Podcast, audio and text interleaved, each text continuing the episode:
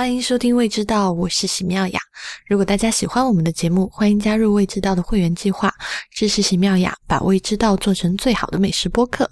成为《未知道》的会员，您会在每周五收到一封会员通讯。具体的会员计划内容，大家可以访问未知道点 FM 斜杠 Member。我们推荐大家使用泛用型播客客户端收听。未知道，但你也可以在喜马拉雅、荔枝 FM 或者网易云音乐收听。我们的微信公众号是“未知道”的中文。每周呢，现在会在公众号上更新简单的菜谱和餐厅评论，也欢迎大家关注。您今天收听的是第七十九期的节目。嗯，今天。在录音的时候，我们挑的这一天还挺特别的，因为今天也还算是在过年，因为大年十五之前应该都算是过年吧。嗯，然后今天刚好又是情人节，所以我就算跟蒋勋和 C 拉一起过情人节了。你说的好温馨又凄惨呢，所以祝大家新年快乐，啊，情人节快乐。情人节快乐！嗯，哎，今年呢，因为刚好情人节也是在过年之中，所以我们就不做情人节的主题节目了。今天我们就来聊一下，其实今天内容没有什么很明确的主线，基本上就是个新年茶话会的形式，就讲一讲 C 啦，还有蒋勋，还有我新年都在做什么。蒋勋，你还活着吗？对啊，我们是不是可以开始嗑瓜子儿了？还有扒花生什么的？等我把盘子摆好。嗯，蒋勋，你说一下你新年怎么过的吧？因为你一个人在那么远的地方。哦，因为这边是没有新，就是中国年的嘛，然后就嗯，所以其实大年初一那天早起还要去上班呢。可是。不过我我做了件挺有意思的事情，就是啊，就过年那个周末，我跟朋友去了马孔跟里昂之间的一家一一家三星餐厅去试菜，就然后嗯小镇叫沃纳斯，然后有一家很老牌的那个三星的米其林餐厅叫做乔治白，它叫 George Blanc，是中是法文名嘛，然后呢，嗯。这个 chef 呢本身是勃艮第人，他就是勃艮第的菜，希腊应该有点了解吧？就是他们做菜是很是很经常用的东西，就是黄油跟奶油，就是这两样非常腻，而且嗯非常难做好吃的。就是对我对我来讲，我觉得你们俩可能也就吃不惯嘛，因为就黄黄油跟奶油都是很腻嘛，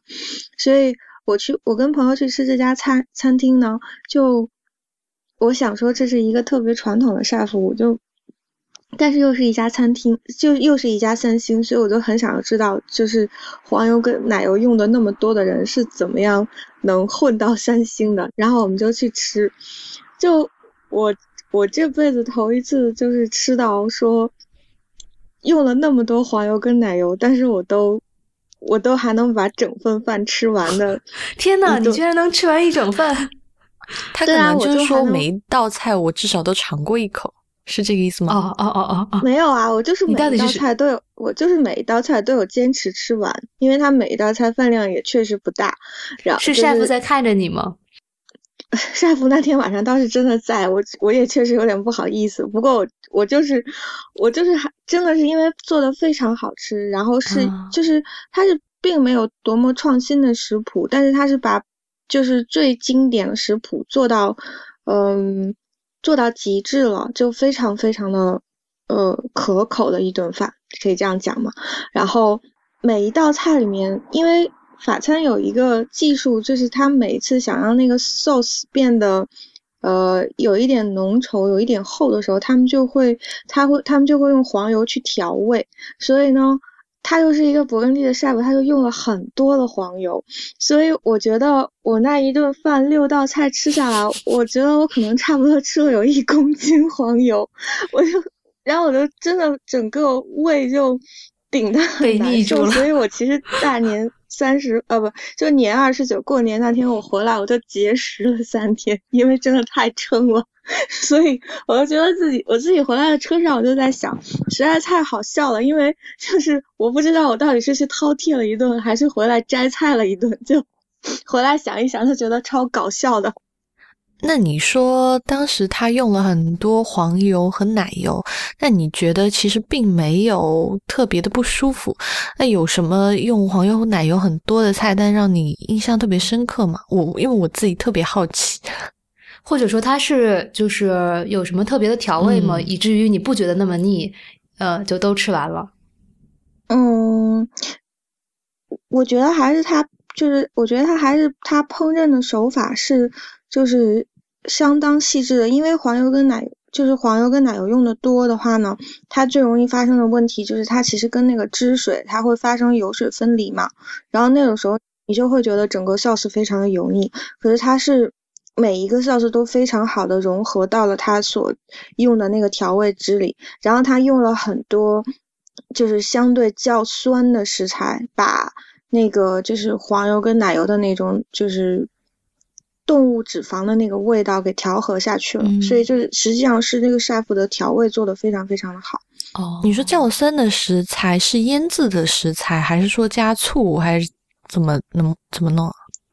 它就是会加一些，比如说像。呃，citrus 类就是柠檬类的水果，水果，然后加，尤其是现在是冬天的话呢，正好是法国吃热带水果的季节，所以它在它的很多道菜里面都加了就是呃柑橘类跟柠檬类的调味料。那嗯，包括一些就是比较名贵的食材，呃，松露那样的东西的话，其实跟松露其实还蛮腻的，可是就是嗯。对，可是就是他把，他把腻的恰到好处是吗？他把一个，他把一道那个就是松露跟跟那个勃艮第名菜就是炸蛙腿配在一起，然后我就整我就整个人哇想到说，嗯，还这还蛮特别的，嗯，然后吃到一呃吃到一颗，我觉得就这这几个月以来吃到的处理的最好的生蚝。他是把生蚝的酱汁，因为通常这边吃生蚝就是会，如果是吃热的的话，它就是会有奶油，就料理过，不是直接生吃的生蚝的话，他们就是会铺奶油下去烤嘛，放一点葱丝什么的。然后这个 chef 他就还蛮聪明的，他就把那个奶奶油的酱汁做成了一个果冻，垫在那个生蚝肉的下面，然后所以你，然后他在。把生蚝里面的汁，就生蚝自己的汁也做成了一个果冻，所以那个生蚝本身吃下去以后就是很清爽。虽然它用了很多奶油，我觉得，但是那个，但那个生蚝本身吃下去是很清爽的。而且那边呢是，就是法国一个比较著名的产区，它是产黄酒的，就是那个酒叫做鱼哈，嗯，所以它有一道就是。嗯，因为比如说在法国，每一个 chef 都有自己的一道名菜吧，他是靠自己做的这个 dish 出名的。就比如说博古斯的话，就是他那个膀胱鸡嘛。然后，嗯，那个这个 chef 他的名菜就是因为他的那个属区就是布雷斯嘛，就是他离布雷斯很近，所以他有一道，他有很多道就是根据布雷斯鸡发明的菜。就是菜谱是非常非常出名的，所以就说他们要说去吃乔治吧，就一定要吃布雷斯基。所以我们去的时候就去吃那个布雷斯基两吃，然后他做了鸡胸跟鸡肝，嗯，用的奶油 sauce，还有黄，就是他用的是奶油黄酒的 sauce。我就想知道他的鸡肝怎么做的。呃，他其实他的鸡肝就是简单的煎了一下之后，就是跟他的两块就是。水煮的鸡胸肉放在一起，然后和他自己就是配置的一个比较典型的勃艮第的，就是奶油的 sauce，然后这个 sauce 是黄酒的，就是是黄酒奶油 sauce。其实布雷斯鸡就是长得要比正常喂养的呃鸡，就是农场鸡要大个，然后它更白，呃鸡的肉质是更嫩的，就是我我感觉啊，那个鸡就是应该拿来做那个。白切鸡应该是跟中国的对，应该是跟中国的那个做白切鸡，应该是是跟中国的文昌鸡是很像的。可是它那个就它的鸡的那个肉质就非常的嫩。嗯，要是说香味呢，其实我觉得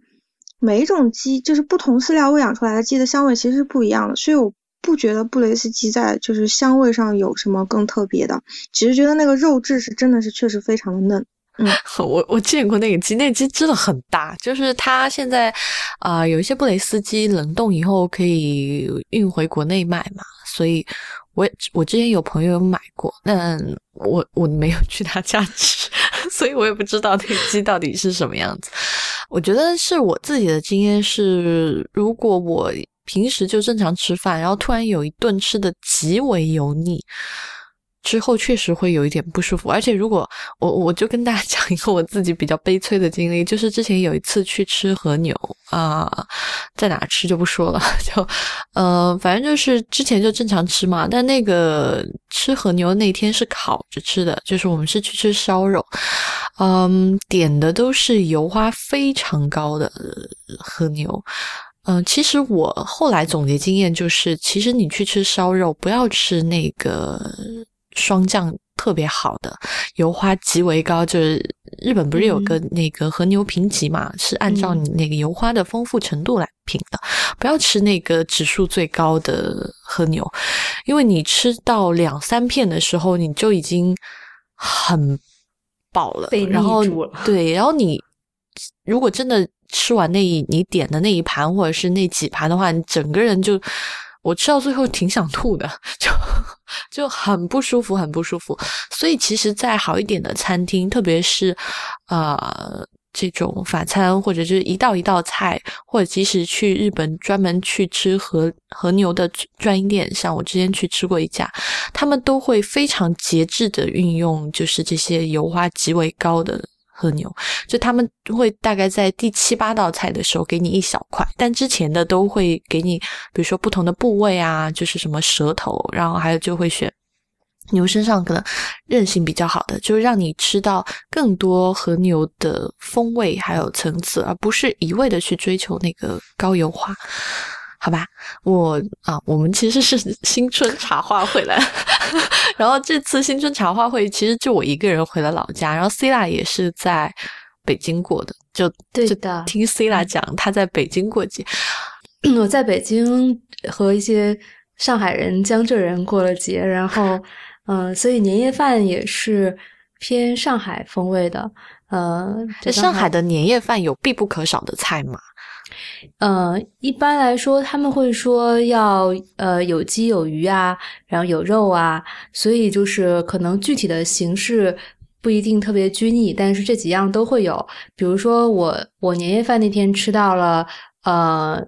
烧黄鱼，然后吃到了笋烧肉，嗯，然后嗯后来到第二天跟另外一家上海人聚会，然后他们就说他们做了呃熏鱼，还。做了酱鸭，然后还做了白切鸡，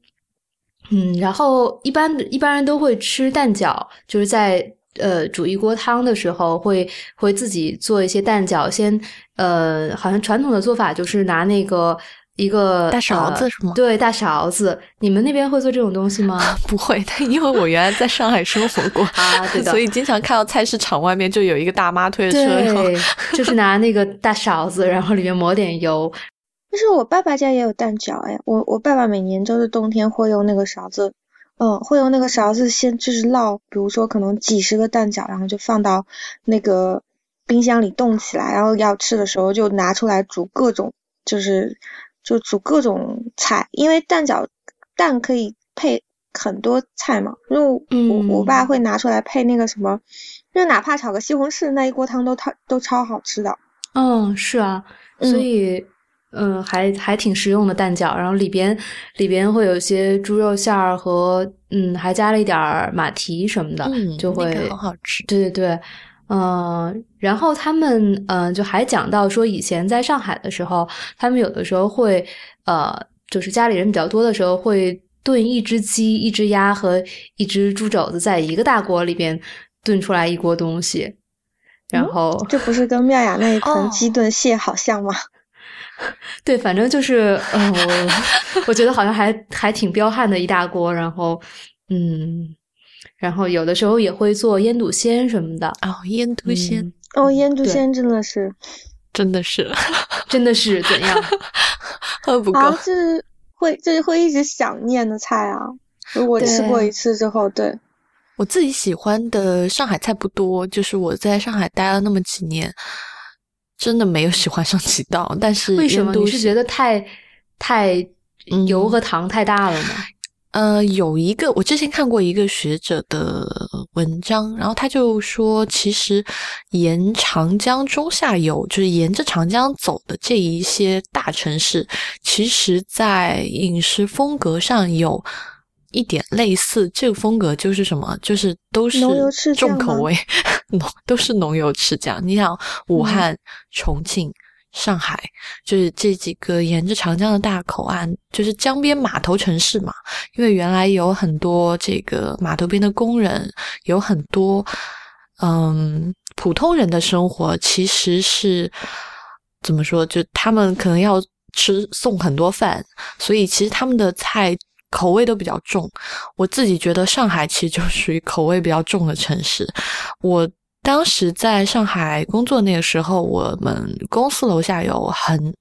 就是有好几家在上海非常出名的那个老派的上海菜，其中有一家就是他做这个腌都鲜很好，然后还有做这个红烧肉，还有做他们的那个草头圈子，就是很多就是。口味都挺重的菜，但是真的就就能爱上的就是这个腌笃鲜，然后还有就是他们的凉菜的那个烤麸，嗯，对，烤麸我我那个年夜饭的时候也吃到了，嗯。呃，它是那个呃，除了那个烤麸本身以外，加香菇啊，然后呃木耳啊，还有花生花生米，一般是这几样。嗯，但我觉得这个菜其实也挺神奇的，就是嗯，也没有什么肉在里边，然后这几样就是嗯。嗯，完全是素烧的那个 感觉。我觉得好吃的烤麸，呃，就是它那个烤麸本身的材质就是很松软，然后因为它就是有点像冻豆腐嘛，因为它这个孔特别多，然后特别嗯吸汁儿，吸然后你咬下来的时候就是。就像咬了一块那种很软很软的海绵，然后那个汁水因为吸的很多就就流到你的那个嘴里。这但就是烤麸真的是得做得好。就是之前我跟那个艾莲还在说，嗯就是我们最讨厌吃的豆制品，就是比如说你吃腐竹的时候，嗯你去泡那个干腐竹，但是干腐竹常常就会你煮完以后吃到，就是它那个头上有一节是那种干瘪的，嗯对然后粘在一起，就是那种。咬不动的感觉，但你正在吃的最开心的时候吃到这样一块，包括你吃烤麸，就如果你去买那些做的不好的，就是它那个软软的烤麸旁，就是边上常常会有这种一一小节这种嗯硬硬的东西，就很影响它的口感。所以就是烤麸本身只要做得好，然后那个汁儿其实挺好办的，哦就是烤麸其实都会有那个边，只是商家有没有 care 说把那个边边切下来而已。嗯去的干不干嗯净。我上次是得到了一块自己家做的烤麸，就是 你怎么经常得到这么多自己家做的？没不是因为是就是说不是在跟上海人过年嘛，然后其中有一个上海人，他之前他就是喜欢做各种东西，然后呃，所以在年前的时候就得到了一块他自己做的烤麸，然后就是看起来就是一个一整块像像那个嗯半圆形的那种，就是半那么一块一大块东西完整。它是不是是取决于它的模子呀？就是是啊，是啊，肯定是这样。对，但是、嗯对，但我也是到最近才见到，就是自己做烤麸的。之前都是看那个，就是在外边买啊，或者怎么样的。嗯，但是他自己做出来的其实是没有没有什么硬边的，就是整个一块都是，还还都基本上质地是一样的。嗯，就我看了一下，好像是这个东西是最后是蒸出来的，对吧？就是对嗯，应该是蒸出来以后哦再酱，对，蒸出来以后再去哦酱。所以也挺有意思的。说到这个年夜饭，其实我今年在大年三十那天晚，呃，应该是二十九哈，今年没有三十。大年二十九那天晚上，在未知道的微信公众号有发，就是一张图片，就我自己家的那个其中一道菜。然后我就说这个听众或者读者可以把你们家的年夜饭拍照片发给我，呃，当时就收到很多很多的照片，然后呢，有什么印象深刻的吗？呃，有几个印象深刻的点，一个就是偏江浙一带的，真的是每一桌上都有鱼和蛋饺，就是而且那个鱼都放在很。中心的位置嘛，就年年有余的意思。然后那个蛋饺一般都是煲汤，就煮在汤里面。这是江浙那边风格的菜啊，还有一些除了江浙的，比如说像四川的，还有广西的，就就很好辨认。还有湖南的，就是这个呃，怎么辨认？鸡鸭肯定都是有的，鸡鸭鱼一般都有，而且就是腊肉也有。嗯，然后那个用的。那你能分得出来四川、广西跟湖南吗？嗯，还有一个蒋勋，你现现在是变身成一个广西人了吗？啊，我我现在还，我现在其实啊，对啊，就是你知道吗？我那个不是圣诞节的时候，就因为休假的时间很短，就没有见到你们，所以我就那个我圣诞节回去休假的时候，就只是。回家陪了陪爸妈嘛，但是因为在我回家之前，我爸妈就回了一趟广西看我爷爷奶奶，好看我奶奶，嗯，然后我我到家嘛，我就是因为我没有在，我过北京的时候就没有在北京住嘛，我就直接回家了，嗯。我我到家以后，我爸就直接进厨房了。我在想说他搞什么鬼，然后过了一会儿，我爸就我爸就端出来一碗桂林米粉，你知道吗？就他们两个又用飞，就他们两个 他们两个又用飞机打包了打包了两碗桂桂林米粉回家，然后就是因为知道，因为他们是在我前一天飞回来的嘛，然后他们俩就嗯又用那个飞机打包两两两碗桂林米粉回家，就吃到那个久违的那个就是卤。就是黄豆卤水的那个桂林米粉，就觉得哇塞，简直就是人间天堂。然后我爸还超级搞笑，你知道吗？他就他就他就跟我妈讲说，哎，你不要告诉他，省得他在飞机上或者是就是回家的路上一直想太馋。然后我我还以为说省着你再买了机票直接去广西呢。没有啊，他他就害怕我想的太馋，就是受不了。然后我爸就还跟我妈两个人就像守秘密一样的守了两天。但是广西人过年会吃什么呀？我有收到一个广西的读者发的发来的，就有几个，然后其他几个都是吃正常的菜，就我刚才说的。呃，有一个读者他们家做的火锅，就是感觉是那种酸汤火锅一样的，啊，还挺特别的。我们家也是吃火锅的，然后呃，我觉得 我觉得蛮有意思的是，就是因为呃。广西有一种柚子叫沙田柚，你们应该知道吧？嗯，已经被你普及过了某一次。嗯，很甜的那种。然后它因为吃火锅很上火嘛，就每个地方都会有自己去火的办法。然后广西就是在爸爸家的话，就是会把那个沙田柚的那个瓤，就是果果肉跟皮之间的那个瓤去下来。它其实吃起来有点像冬瓜，然后就是把外面那个硬皮刮下来，然后。用那个瓤煮到火锅里面，然后就是去涮了吃，然后就是口感是有一点像冬瓜的，就是用那个东西去火，我觉得还蛮就还蛮好吃的。我之前有看过客家人做一个菜，就是把那个柚子的瓤取下来，然后把它切成小块儿，用水这个焯一下，去除它的涩味，然后把那个猪肉或者是鱼肉，这就剁成肉馅嘛，就做那个酿猪肉。就是他们客家人不是很喜欢做各种酿嘛，就是那个柚子的皮也可以做成那个酿的那个外壳，据说就是也是有清热解毒的功效啊。然后说回年夜饭，就我我这次收到的年夜饭照片里面有一个让我印象特别深刻的，是一位山东的。读者或者听众吧，然后他们家的年夜饭其实菜式呢都是餐桌上能见到的菜式，但是他们那个照片拍出来就是特别有年的感觉。就你，因为他们家有一套，我不知道是不是山东很多家庭都有，就那套餐具就是是中心是一个圆盘，然后中心的圆盘上呢就放了一条蒸鱼，然后在这个圆盘的。旁边就是，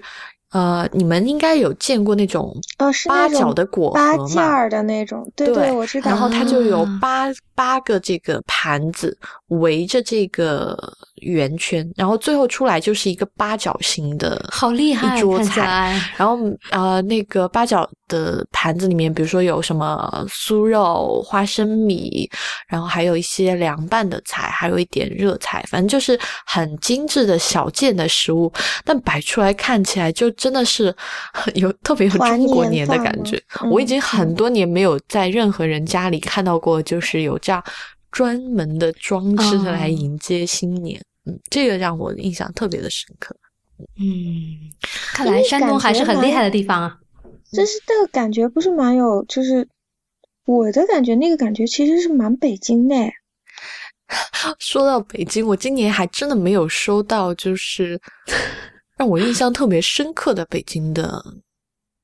年夜饭，就是有有做的不错的，但是没有说像这种果盘一样让人印象深刻，而且关键食气要好，对吗？对，这个这个其实挺重要的，嗯，好吧？哎，你们之前有没有看过网上有个帖子超搞笑的，就是说怎么样把那个食物摆出高大上的味道来，然后他们就去啊换那个，有啊，就是就他摆方便面啊，就是买摆各种各样的，摆出米没有其林的没有没有那个效果。他是对他们就是说怎么样把那个东西摆出米其林的效果，就是换各种盘子都不管用，然后最后就在海边捡了一根树，就是捡了一根树干，然后把那个树干给劈开，然后旁边放了一些树叶，然后结果把什么摆上去，就感觉特别特别的有米其林的效果。Noma 的风格，对呀、我也是想说，哎，好吧。好吧，嗯耀雅同学，那哦你吃了什么呀？我今年过年，哎，其实我每年过年，我可以先讲一个跟美食不太相关的事情，就是其实现在过年对于我自己来说，就是属于那种。就像我之前讲龙虾一样，就又爱又恨。就是我很想回四川老家去过一个可以吃到好东西的年，就是也可以看看我爸妈。但是呢，我内心其实又有一半是觉得我并不想回去过年。其实今年我很想留在北京。当时其实我也有劝过我爸妈让他们来北京，但他们就是因为有老人嘛，就最后没有、嗯没有同意。嗯，因为现在回老家，像就是是一件很尴尬的事情，就是一方面我的朋友或者说大部分都已经不生活在老家了，嗯，所以其实回去能见到他们的时间也比较少，大部分就是我跟我爸妈在一起，但是我我又不可能跟我爸妈有那么多共同语言，然后见到我爸妈的同时还要见到各种的三姑六婆，就是呃，没有时候关系你还啊，年轻就是说要应付那些就是三姑六婆各种各样，就是没有边界的窥探隐私的那些问候是很烦的事，是吗？嗯，是的，而且有时候就自己也会觉得，嗯，就观念真的很不一样。就是一方面他们会觉得，就是一直问你的你觉得很隐私的东西，但他们觉得啊，这就是很正常的啊，我就是想问。嗯，另一方面确实也觉得，就算他们不问这些，我也不知道跟他们说什么，就就变嗯你成可以去窥探他们的隐私嘛，这样就反客为 主你好腹黑，所以就是回家对我真的是一个很就是又爱又恨的事情。我之前还在就是在新年的时候在知乎上看到一个答案，然后那个人就说他今年就选择一个人过年，就是他觉得呢，但他的。他这种行为在他的朋友眼里，就是觉得他啊，他怎么好可怜、好惨。但对于他自己来说，他就想利用这个时间看看书，然后啊、做一些自己平时可能没时间做的事情。他觉得是特别的啊、富足，然后特别的丰富的。其实我也很想过这样一个年，但是我现在的状况就属于。嗯，因为我 我爸妈比较需要我，所以就还是得回去。像我回去的话，嗯，我们家其实年夜饭，这今年跟去年我都是跟我妈妈这一个家族过新年的，呃，因为我们家一般就是过年会分成，比如说去妈妈这个家族过，或还是去爸爸这个家族过。但这两年刚好都跟妈妈这边过，然后我妈妈这边就是家里厨子太多，就 就就是大家都轮番想要这个特别有表演欲。但是其实在这个大年二十九那一天晚上，就是我们家是吃火锅，包括去年也是吃火锅，因为呃。比如说像年夜饭，大家都会做很多菜的这样，呃，一桌的时间，我们都会放在，比如说大年三十的前一天来进行，因为我妈妈那边认为说，嗯，大年三十这个晚上，从六点多钟大家可能就开始吃饭了，然后一家人要聚在一起看春晚，啊，或或者是说要等到十二点的倒计时，然后只有这个吃火锅这件事情可以让你一直坐在。桌子边聊天，然后还很热闹，啊，而且吃的东西一直都是暖暖的，就是一直都热的。然后你想涮什么，你都可以涮一点下去，也不会你很容易吃的特别饱，或者你饿了没吃的。所以今年就是在家吃的火锅，去年是妈妈那边做的，就是野兔的火锅嘛。今年就是 野兔火锅，你要讲一下。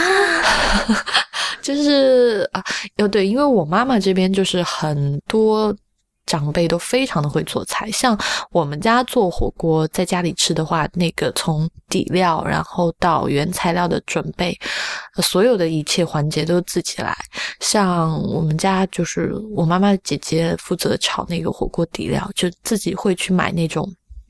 有市售的黄油嘛。呃，牛油就是那种一块一块的牛油，然后自己配香料，然后自己做那个辣椒，就是哎，你知道吗？我觉得这个超神奇，就是因为同样都是吃火锅，你知道吗？我就觉得四川人怎么那么厉害，就是同一包火锅底料，然后被那个四川的妹子炒完以后，那火锅的味道就整个都不一样了。不知道为什么，就自己用同一包是因为妹子好呗？是妹子的原因吗？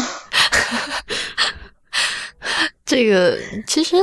啊，就下同一包底料去炒的话，自己炒就没有就没有四川妹子炒出来那个香味香，好奇怪哦。这个这个我不知道这是不是真的，反正只有你自己有这个体会。然后就对，然后做那个野兔火锅的话，其实就跟正常的火锅底料炒法是差不多的。之前我们也有做过一期，就是四川火锅到底在吃什么，大家如果感兴趣的话可以去听，就是有讲说怎么炒料啊之类的。那像就是四川爱吃兔子嘛，就是那个野兔，就是这个。亲戚送的，就是很新鲜的，就把很新鲜的兔子切成丁。呃，那做野兔火锅，还有就是做鱼火锅这一类，本身就是肉质比较嫩，然后它本身比较鲜的肉的话，一般那个火锅底料不会用的特别辣，就是而且牛油不会特别重，一般有时候甚至会，嗯，野兔火锅的话是说不是用那个野兔的兔骨去煮底汤吗？是用兔肉来涮是吧？对，是用兔肉来涮，不是用兔骨来做那个底汤。然后一般就是，呃，那你们就是说整餐饭是围绕着野兔，然后再涮一些蔬菜，就其他的肉类就是不吃了，是吗？呃，一般是这样的。比如说我们吃鱼火锅或者是兔火锅，就是会把这个底料炒好以后，把鱼或者是兔，就是直接在炒就是厨房煮好。煮好以后再端上来，就是不再开火了。原因很简单，就是呃，如果你自己去涮那个鱼或者是兔的话，你掌握不好时间，或者是就是因为，比如特别是涮鱼，就是如果你丢几片鱼下去，你肯定要去找你的鱼嘛，对吧？然后你在那个找和那个水翻滚的时候，那鱼肉是很容易烂掉的，所以一般就是会把鱼和兔。就提前煮好，然后就是用漏勺把它舀起来，就千万不能就是你一根筷子就不不管不顾其他人，就是在那个锅里面横冲直撞，但是 会遭到所有人的白眼。嗯，所以火锅的作用主要是用来取暖，是吗？呃，差不多是这样，取暖，还有就是呃，无限的提供你可以吃热东西的机会。但是就是这样，这种比较难涮的东西都是单独要涮好的，然后就是可可能其他的简单一点的东西会直接扔在火锅里涮，是吗？对，就是一般就把这个兔肉和鱼肉吃完，然后再涮，就是也会就是有常见的什么鸭肠啊、毛肚啊，什么。就是各种各样的可以涮的东西，你就自己来就好了。嗯，就是很正常的火锅。然后，但是我们在那个火锅前一天的那个很多菜的年夜饭里面，一般在四川，就是说一道就是可能其他地方不太能吃到的菜，就是一个是甜烧白，就是用甜烧白，其实很像上海的八宝饭，只是说八宝饭没有肉，甜烧白有肉。就四川有两种烧白，一个叫甜烧白，一种一个叫咸烧白，其实都是用那个啊，一般都是用五花肉，然后蒸熟的，就是扣肉的形式。但甜烧白其实我在我心中它不是一道菜，它就是个甜食。甜点对，因为上面的那个，它就是把糯米放就堆成一个碗的样子放在最下面，然后上面就铺好那个呃。五花肉，然后五花肉它会切到就是，嗯，中间有一点断的，然后会加上那个豆沙，然后就上锅蒸。其实就是，而且那个五花肉是专门要选特别特别特别肥的五花肉，几乎是没有什么瘦肉的，就是为了让它在油漏下去。对，真的手让猪油流下去。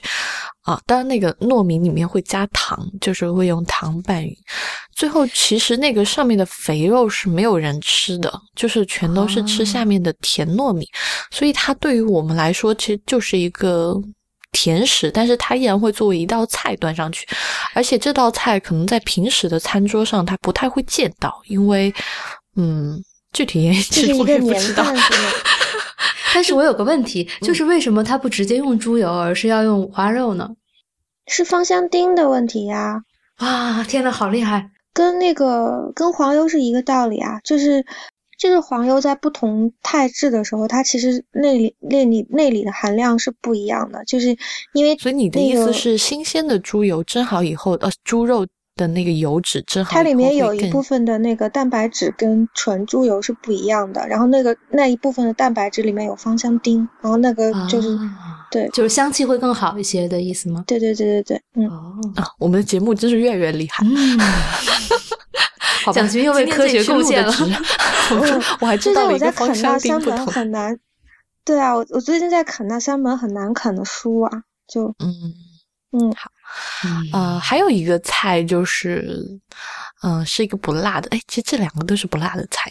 就是我们那边叫烩三鲜。其实烩三鲜，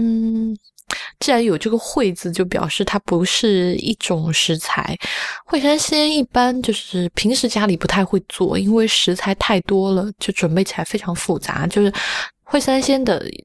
特别特别重要，对于我来说，就是它的那个汤底熬的好不好。一般就是用墨鱼鸡汤的汤底，而且一一定要是很好的老母鸡，才能熬出那种非常鲜美的鸡汤的味道。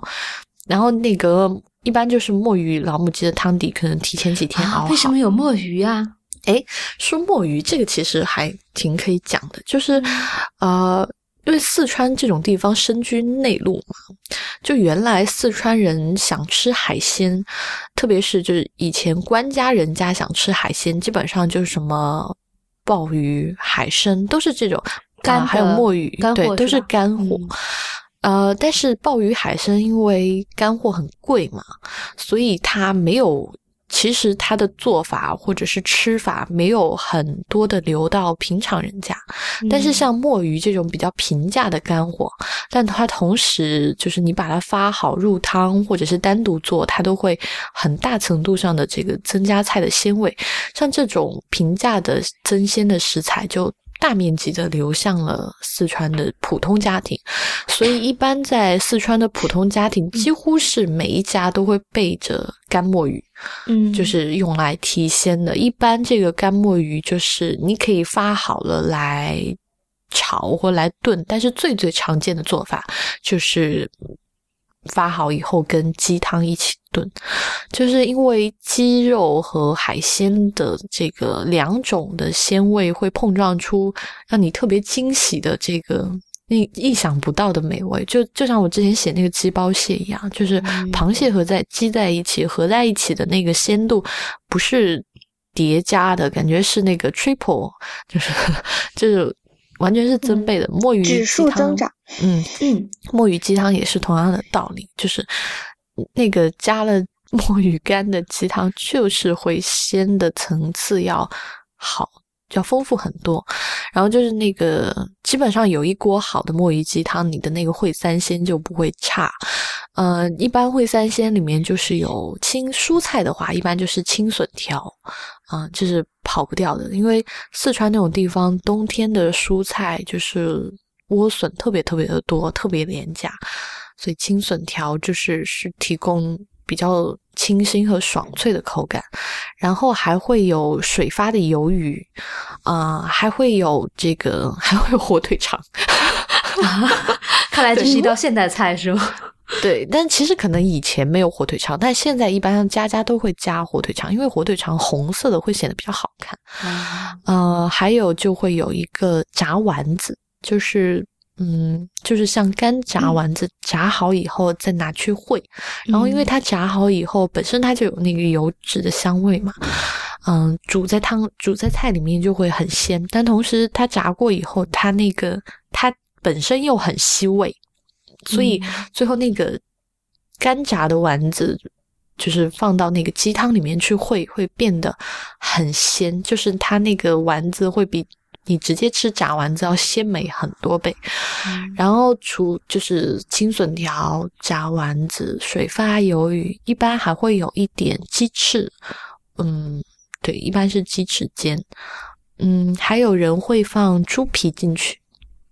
你这还是三鲜吗？就是一定是三样，还是说可以 很多样？这个三应该是一个约虚指的是吧？对，嗯，基本上就是那种放进去的东西。我觉得一个就是本本身为它增鲜，比如说是水发鱿鱼这种啊，还有就是莴笋本身就是给它提供风味，还有就是主要放的东西得是那种很吸味的，比如说干炸丸子，然后还有这个猪皮，就是。他们都是那种，因为干的猪皮它它不是有孔隙嘛，所以就跟那个泡芙一样，就它也能很好的吸走那个墨鱼鸡汤的味道，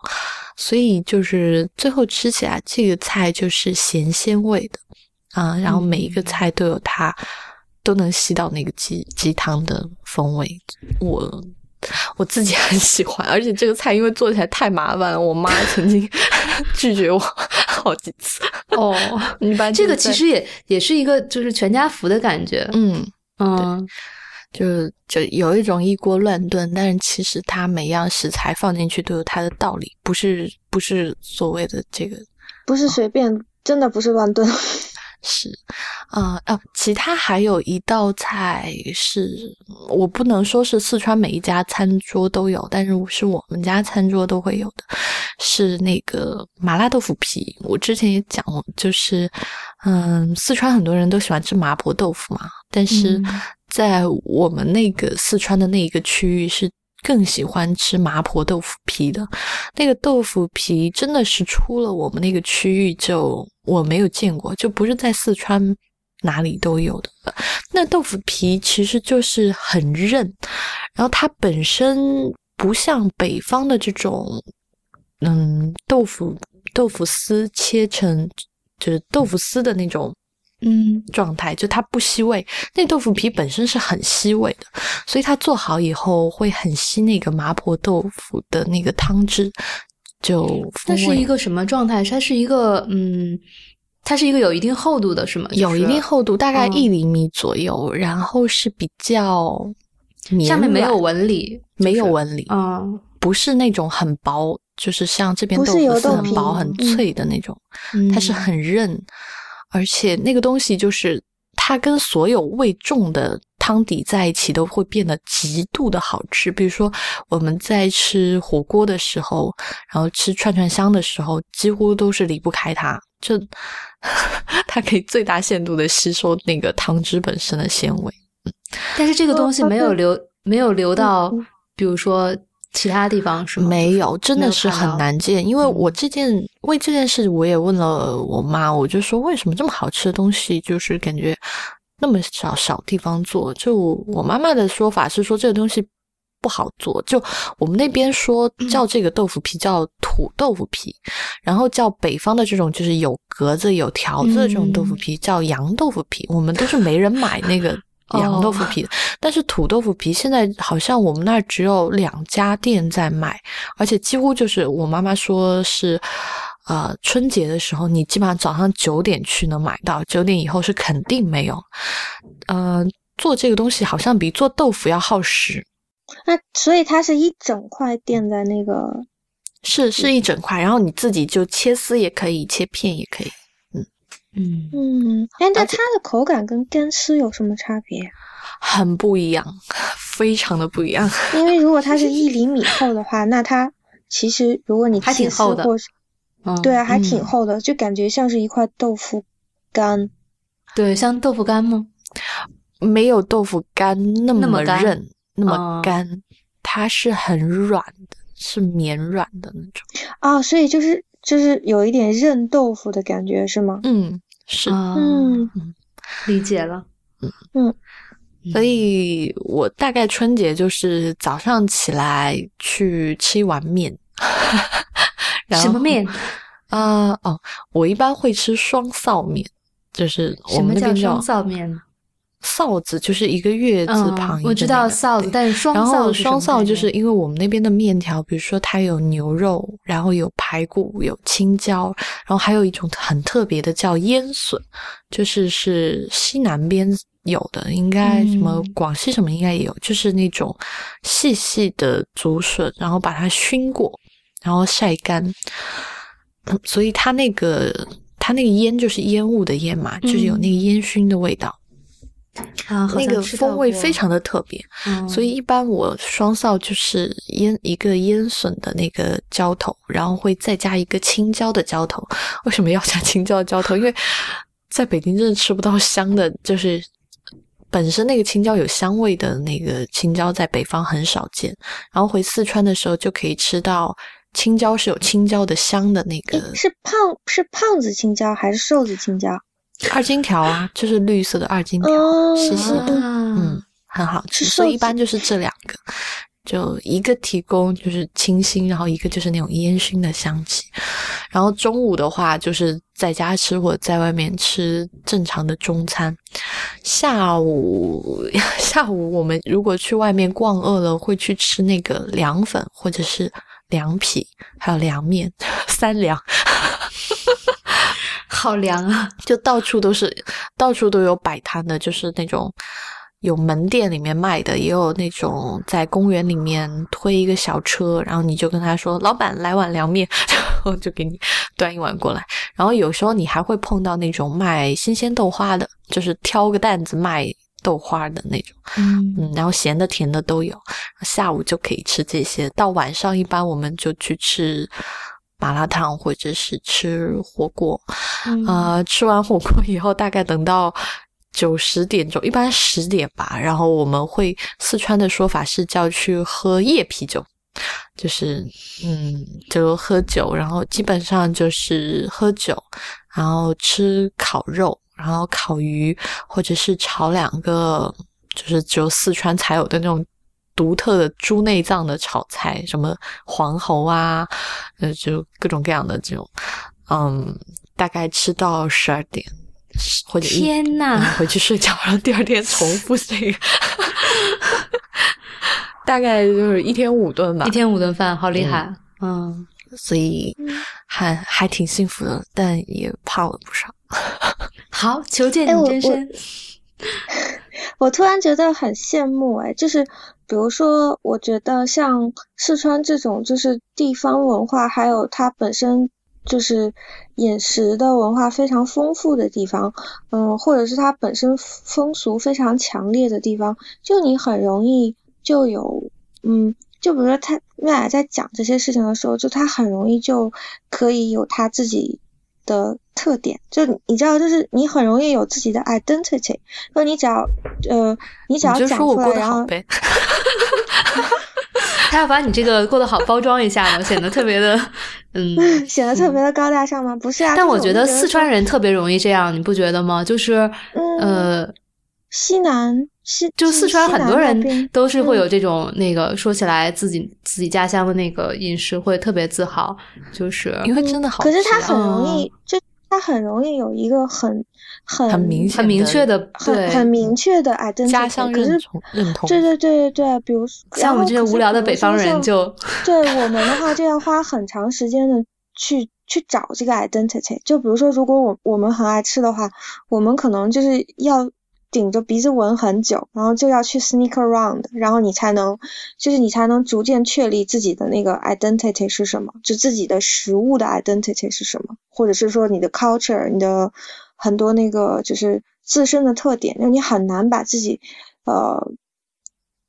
跟别人区分开来。就是很难确立自己在饮食上的特色，但是这四川的话，他就他就就是因为他一讲，你就马上就觉得说，哎，他好像没有费什么力气，他马上就有自己的那个 identity。嗯，就是可能比如说，呃，在整个的这个，嗯，因为他我觉得是四川物产比较丰富吧，所以他的这个饮食文化会相对独立，没有受整个比如说，呃。外来饮食的影响，外来饮食的影响，以及就是比如中国整个的那个呃经济没有变成融合菜。可是我觉得，就是比如说，因为有有有很多时候，江浙淮扬菜也是有很强烈的 identity，是，就是对，就是他们一讲你就知道说，哎，他们是有那个。很 浓厚的饮食那个扬州去茶馆，那个烫个三丝，烫个干丝。对啊，对啊，就是这样。对，就像就刚才说那个那个过年的时候，跟一些那个呃江浙人一起吃饭，然后他们就讲起来他们那边的吃的东西也是滔滔不绝。就比如说给了我一包笋烧肉，然后说是拿四斤五花肉和一斤笋，然后笋又泡了几遍，嗯，煮了几遍，然后肉又炖了四个钟头，就这样出。来的就最后只只见笋不见肉那个状态，然后呃又讲那个我不知道妙雅你知道吗？就是他们那边有一种叫风鸡，嗯，我知道，嗯，就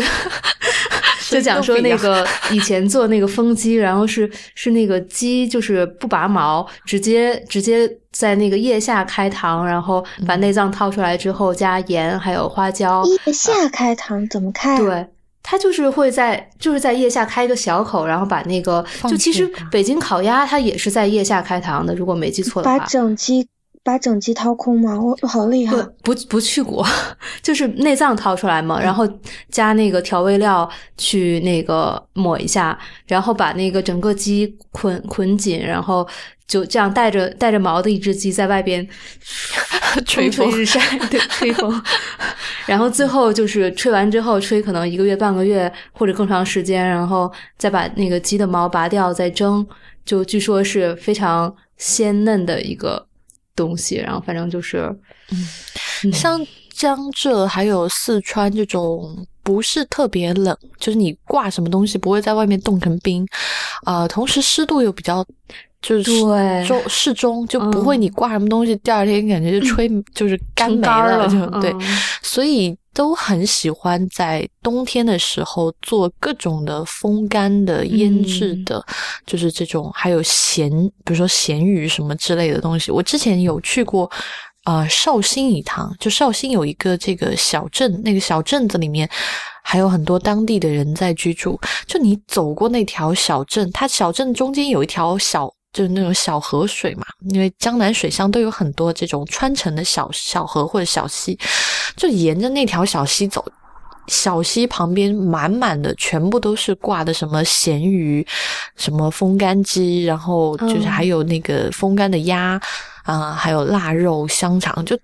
全部挂满。所以之前我们在聊那个年货那一期，我。嗯，就是问你们那儿有什么年货嘛？就我知道北方，后来想想北方的天气确实是没办法做，但是但在我自己的印象里面，因为我之前是在四川，后来生活又是在上海，所以我一直以为每一个地方都会做这种年货，就是嗯，这个确实是天然的或者说自然条件决定的，就他们可以做。然后我这次跟那个上海上海的人聊天，他就说，就是在呃他们那边会做咸肉嘛，但是如果是在北京做的话，他就不能那样，就是呃腌完之后直接放在那个太阳底下晒，否则就是那个成肉干了嘛。对，会腌爆。对他就会用那个呃，就是塑料袋或者什么，就是那种保鲜膜之类的包一下，然后再再晒，就是会好一点。嗯，所以可能就地区差异就是是需要考虑的一个事情。嗯，好吧，那我们这一期也差不多，我们该去吃瓜子，嗑嗑瓜子，该去嗑瓜子了。嗯，就是反正这次还挺好玩的，也看了很多，就是别人家的年夜饭，就是那天也让我自己觉得很温暖。嗯，所以如果大家还想补发给我，也可以在那个未知道的微信公众号平台后面发给我看。就我希望能够看到一些，还挺特别，把你惊到了是吗？对，就是因为这次真的是发现。区域之间的差异真的是很大很大，就是每个地方都有自己一定要端上桌的那道菜，好吧？今天的节目就到这里，呃，谢谢大家的收听，也欢迎大家加入未知道的会员计划。我们的微信公众号是未知道的中文。大家可以在新浪微博未知道播客，或者是 Twitter 未知道拼音找到我们。同时，也欢迎大家收听 IPN 播客网络旗下的另外几档节目：IT 公论、太医来了、内核恐慌、流行通信、无次元、硬影像、博物志、选美以及陛下观。那谢谢大家收听，拜拜。